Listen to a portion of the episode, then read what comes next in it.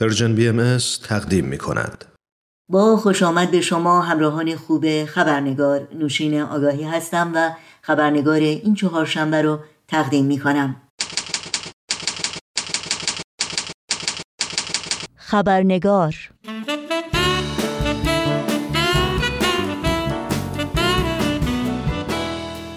در بخش گزارش ویژه برنامه امروز همراه با میهمان خبرنگار به موضوع برابری جنسیتی و بازنگری الگوهای رهبری خواهیم پرداخت و از اونجایی که این گفتگو تا حدی مفصل خواهد بود با پوزش از شما بخش سرخط خبرها رو در این برنامه خبرنگار نخواهیم داشت.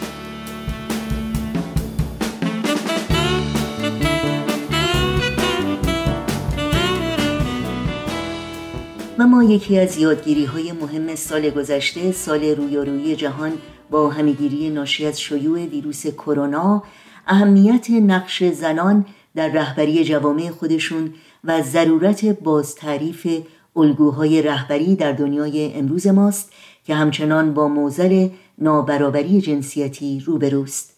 از این رو جامعه جهانی بهایی در 65 مین جلسه کمیسیون سازمان ملل در ارتباط با مقام زن در بیانیه خود با عنوان رهبری برای فرهنگی مبتنی بر برابری در دوران آشوب و آرامش تاکید کرد. نابرابری جنسیتی همچنان یکی از چالش های اساسی و ویرانگر جهان ماست و تلاش برای ایجاد ساختارهای بنیادین و نوین فکری، فرهنگی، اجتماعی، اقتصادی و سیاسی در دستورالعمل سازمان ملل قرار داره. در مورد این موضوع گفتگویی داریم با خانم نیکا سعیدی کارشناس مسائل صلح در مقر سازمان ملل در شهر نیویورک. با هم به خانم نیکا سعیدی خوش آمد بگیم و گفتگوی امروز رو آغاز کنیم.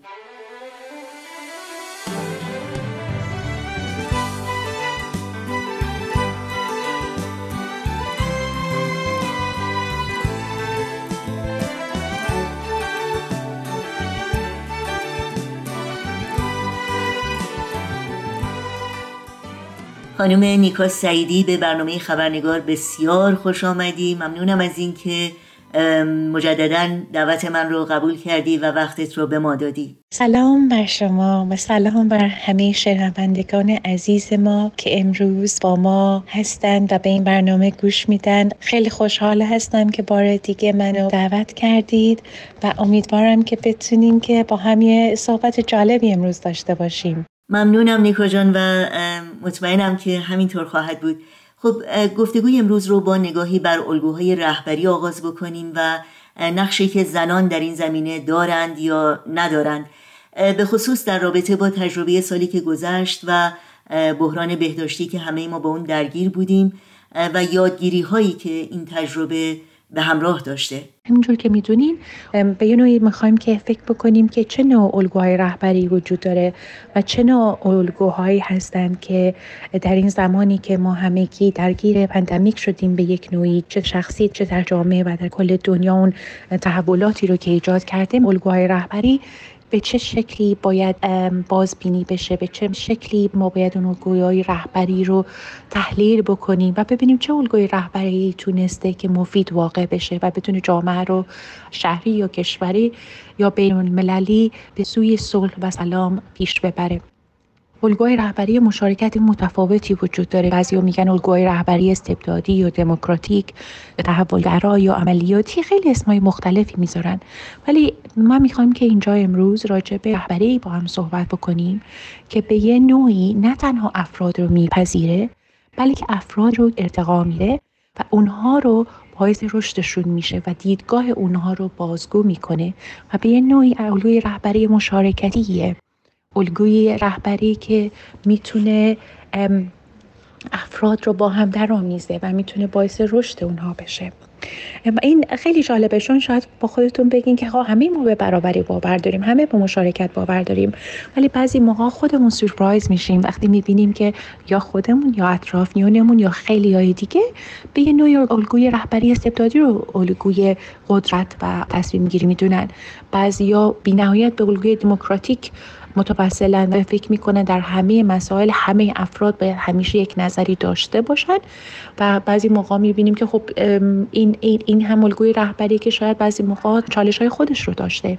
و در حقیقت یعنی چی؟ چه نوع الگوی رهبری مشارکتی به چه نوعی می‌تونه یه سری از این موانع ذهنی ما رو از بین ببره باید یاد بگیریم و به یه نوعی یاد بگیریم که در هر کانتکستی در هر قسمتی از دنیا که هستیم در اون بنا به تفکرات و تحولات اجتماعی و فردی و شخصی چه الگوی رهبری می‌تونه الگوی رهبری مناسبی باشه. و اون چرا که ما باور داریم به یه نوعی همون الگوی بر اساس فرهنگی مبتنی بر مشارکت و تفکر جمعی. بنا گذاشته بشه. که خیلی ما نمی‌دونیم از این نوع رهبری چون بسیار کم دیدیم. مثلا در دوره کووید اگه بخوایم فکر بکنیم خب بله مثلا رهبر نیوزیلند خیلی قشنگ عمل کرد. هم از لحاظ عاطفی و هم از لحاظ قدرت تصمیم گیری بسیار شخصیت جالبی رو از خودش نشون داد. و می‌دونیم خیلی از کشورهای دیگه موندن. خیلی از رهبرهای دیگه نتونستن حتی یک مسئله ساده رو با مردمشون در ارتباط بذارن. مسئله ساده مثلا ماسک پوشیدن یا نپوشیدن. و همه مسائل به یه نوعی مسائل سیاسی شد. خب کووید به یه نوعی همه ما رو به چالش کشیده. با تحولاتی که ایجاد کرده افکار ما رو به تفکر جدیدی سوق داده. برای اینکه می‌تونیم اون نظامی که داشتیم جوابگو نبود. مثلا بشینیم فکر بکنیم که قبل از کووید داشتیم به یه مرحله می رسیدیم که واقعا راجع به اهمیت تربیت یا تعلیم یا اهمیت بهداشت یا بهداشت روانی مسائلی نبود که در تیتر خبری جامعه باشه.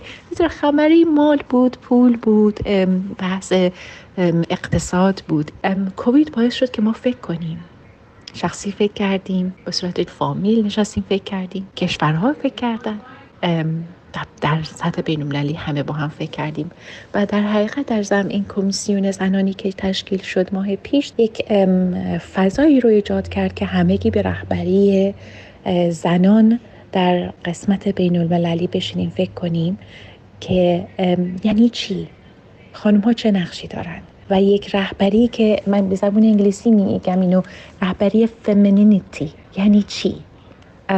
اون رهبری که درش عاطفه و انسانیت و شفقت هست اون چه نوع رهبری می‌تونه باشه؟ مثال می‌زنم رئیس جمهور نیوزیلند وقتی که صحبت می‌کرد به عنوان یک مادر صحبت می‌کرد یا خیلی راجع به بچه های صحبت می‌کرد خیلی مسائل بهداشت و به صورت خیلی سلیس و روان با جامعش در ارتباط میذاشت.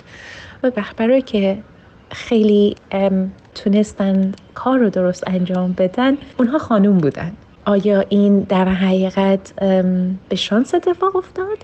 یا این خانوم ها در نوع نحوه رهبریشون یک مسائل و یک اصولی بود که اونها رعایت کردن و اجرا کردن؟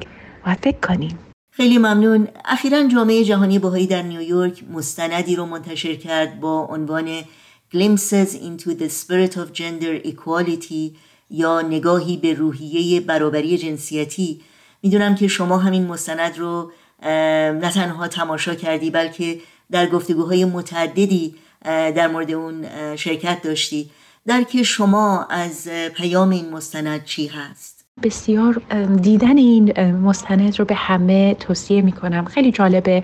خیلی راحت تونسته که این فیلم با یک زبان سلیس و ساده با مخاطبش ارتباط برقرار کنه. شما رو به کشورهای مختلف می‌بره به جوامع مختلف می‌بره و شما می‌بینید که چطور هر شخصی هر جامعه که اونها به نمایش گذاشتن برداشت خودشون رو از مسئله برابری جنسیتی به نوعی که اونو فهمیدن دارن در جامعه خودشون بهش عمل می‌کنن.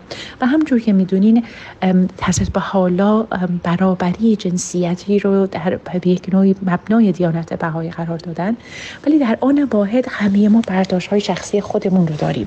و با اینکه بیت العدل اعظم ما رو دارن هدایت می‌کنن. ولی مسئله کسرت فرهنگی ما باعث میشه که ما در هر جامعه که هستیم بنا به شرایط اقتصادی اجتماعی مفهوم مشارکت عمومی مفهوم برابری جنسیتی رو از اون نگاه های شخصی خودمون ببینیم. ولی اون چیزی که مهمه و این شما تنوع و کسرت دیدگاه رو می‌بینید ولی اون چیزی که مهمه که همه دارن رشد می‌کنن. چطور جامعه بهایی از جامعه اطراف خودش خیلی موقع ها پیشرفته تر بوده. در به نوعی که پذیرفته که برابری جنسیتی بین زن و مرد چیه بین خواهر و برادر چیه.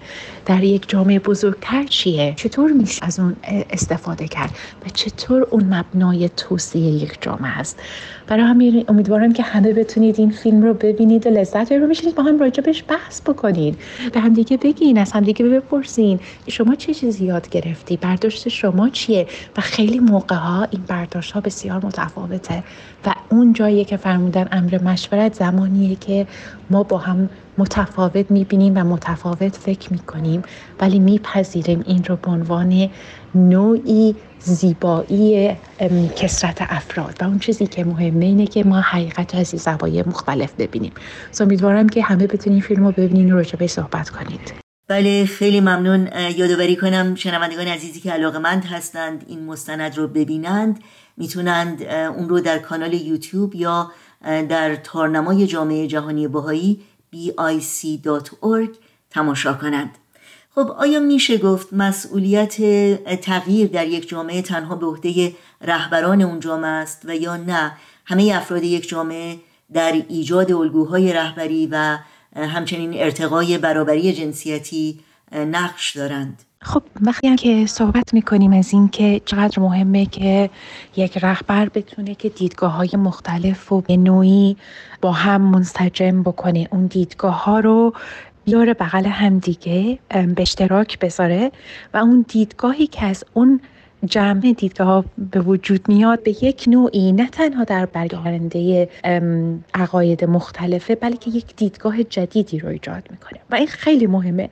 ولی از همه مهمتر اینه که این نقطه نظر رو بیاد به یک حرکت عمومی ربط بده. و این جایی که ما کمی مشکل داریم یک جایی کمی که باید بیشتر یاد بگیریم. چطور؟ ببینید چون انگیزه دادن و حرکت کردن در دنیایی که به یه نوعی رخوت و به خصوص به خاطر کووید و مسائل و موانعی که به وجود اومد. همیشه میگیم که امید یکی از کمیابترین کمیابترین گنج هایی که ما داریم. همه دارن دنبال امید میگردن. همه دارن میگردن که چطور حرکت کنن. پس رهبری که نه تنها رهبری می‌کنه عقاید رو میاره پیش همدیگه مردم با هم صحبت بکنن نظرات همدیگه رو بفهمن و درک کنن. بلکه سعی می‌کنه قدم های ابتدایی ایجاد بکنه که همه کس بتونه در اون دخیل بشه و همه کس خودش رو جزوی از اون ببینه. و اون این نیست که یک رهبر تنهایی بتونه این کار بکنه. و ما هم به عنوان انسانهایی که به رهبری مشارکتی باور داریم باید یاد بگیریم که چطور سهم خودمون رو اجرا می‌کنیم. چطور میایم کمک می‌کنیم به همدیگه وقتی باور می‌کنیم که یک حرکت فقط مال یک نفر نیست و ما از خودمون فردگرایی رو کامل دور می‌کنیم و جمعگرایی رو جایگزین می‌کنیم. ما هم خیلی باید یاد بگیریم و این نیست که فقط رهبرایی رو لازم داریم که درست فکر کنن درست عمل بکنن. ما هم به عنوان انسان ها باید از خودمون بپرسیم چقدر من کمک می‌کنم. چقدر همکاری می‌کنم که اون عقاید که جمعی به وجود میاد بیاد و حرکت های جمعی با هم انجام بدیم. و خیلی هاشو من هم می‌تونم یک رهبر باشم. حتی در خونه خودم در محله خودم در جامعه خودم. و, و این رو هم من فکر می‌کنم ما باید همیشه راجع به صحبت کنیم که همه نقش دارن. در رهبری جمعی همه نقش دارن و همه کس باید تلاش بکنه که نقش رو اجرا بکنه. خب آخرین سال من در مورد تجربه های شخصی شماست. می‌دونم به خاطر شغلتون در سازمان ملل شما به کشورهای زیادی سفر کردید. چه نمونه هایی از الگوهای سازنده رهبری و همینطور پیشرفت هایی که در زمینه برابری جنسیتی شده به خصوص در کشورهای در حال توسعه برای شما قابل توجه و امیدوار کننده بوده؟ سوال آخر شما خیلی جالبه. من در سازمان ملل که کار می‌کنم و به یک نوعی با کشورهای مختلف کشورهایی که شاید از لحاظ درآمد سرانه مالیشون فقیر محسوب میشن یا کشورهایی که به عنوان کشورهای در حال توسعه معرفی میشن. همه این کشورها هر هر جا که هستن در هر مقطعی که هستن ما از برابری جنسیتی بسیار دور هستیم. به یه نوعی خب بعضی از قوانین در کشورهای مثلا در اسکاندیناویا اونها خیلی پیشرفته تر هستند خب مثلا فکر بکنید در نروژ مزایایی که هم به مادر میدن به پدر میدن. برابری زن و مرد در فرهنگ جامعه اونها یک فرهنگ پذیرفته شده. در حقیقت نه تنها فقط پذیرفته شده بلکه تشویق هم میشه با قوانینی که دارن. و بعضی از جوامع هنوز می‌بینیم که مثلا در قرقستان یک مسئله عروس دزدی بود یک دختر رو دزدیدن و اون دختر مرد. یا در کشورهای دیگه نمی‌خوام فقط اسم کشور رو بگم در همه کشورها می‌تونه از این اتفاقا بیفته. اتفاقایی که می‌بینیم که در زمان کووید خشونت بر علیه زنان بسیار بالا رفت. بسیار بالا رفت. این خیلی دردناکه. و می‌بینیم که خانم ها اولین گروهی بودن که کار از دست دادن. خب کووید خیلی تاثیرات منفی گذاشته و بخوام بگم به سوال شما فرمودین که چه چیزی رو دیدم چه چیزی رو یاد گرفتم؟ خانم های جوانی که بلند شدن و با تمام مشکلاتی که جامعه و فرهنگ و خانوادهشون در سر راهشون ایجاد کردن اونها یاد گرفتن چطوری این مسائل رو به یه نوعی دور بزنن. یا بعضی موقع برن تو وسطش تو شکم مسئله برن. و, و بتونن به چالش بکشن. بعضی موقع به چالش نمی‌کشن و به یه نوعی با سکوتشون رو به چالش می‌کشن. همیشه چالش کشیدن به این نیست که اون رو اسمش رو صدا کردن. به چالش کشیدن می‌تونه روش های مختلفی داشته باشه و افراد جامعه ما باید بهشون احترام بذاریم که افراد راهکاردهای متفاوتی رو انتخاب می‌کنن که مسائل مسائل اجتماعی که در حقیقت اساس نابرابری رو به چالش بکشن و بسیار زیادن و هر روز دارن انسان ها زیادتر میشن. زن و مرد فقط نباید فکر کنیم زن ها هن که مدعی برابری جنسیتی هن مرد هم هستن. ولی هنوز که هنوز زنان به شدت از مزایای مساوی اجتماعی اقتصادی حقوقی محروم هستند یک واقعیت و این خیلی طبیعیه که اونها بخوان که این مسئله رو به چالش بکشن. بی نهایت سپاسگزارم نیکا جان از حضور در این برنامه از انرژی خوب و صحبتهای قابل تعمالی که با ما سهیم شدی. امیدوارم باز هم در این برنامه شما رو داشته باشیم. خیلی خوشحال شدم. امیدوارم که بازم بتونم خدمتی کرده باشم و بیام و با هم دیگه صحبت بکنیم و یاد بگیرم از شما. خواهش می‌کنم. ما از شما یاد می‌گیریم. موفق باشی. خیلی ممنون. بیا تا پا بذاریم تو راه فرداهای خوب بیا تا خط بکشیم به روی پاییز و غروب بیا تا رها باشیم رها مثل باد بادکا بیا تا پاره کنیم بند همه مترسکا تا به کی؟ سراب فردا وحشت روز مبادا. تا به کی تکرار دیروز؟ فکری کن به حال امروز. تا به کی؟ اما و شاید ترس باید و نباید. تا به کی؟ معیوس و دل سر تو بگو هم نسل و هم درد. بیا تو عوض کنیم مسیر تاریخ بیا تو روشن کنیم این راه تاریکو. بیا تو عوض کنیم مسیر تاریخو بیا تو روشن کنیم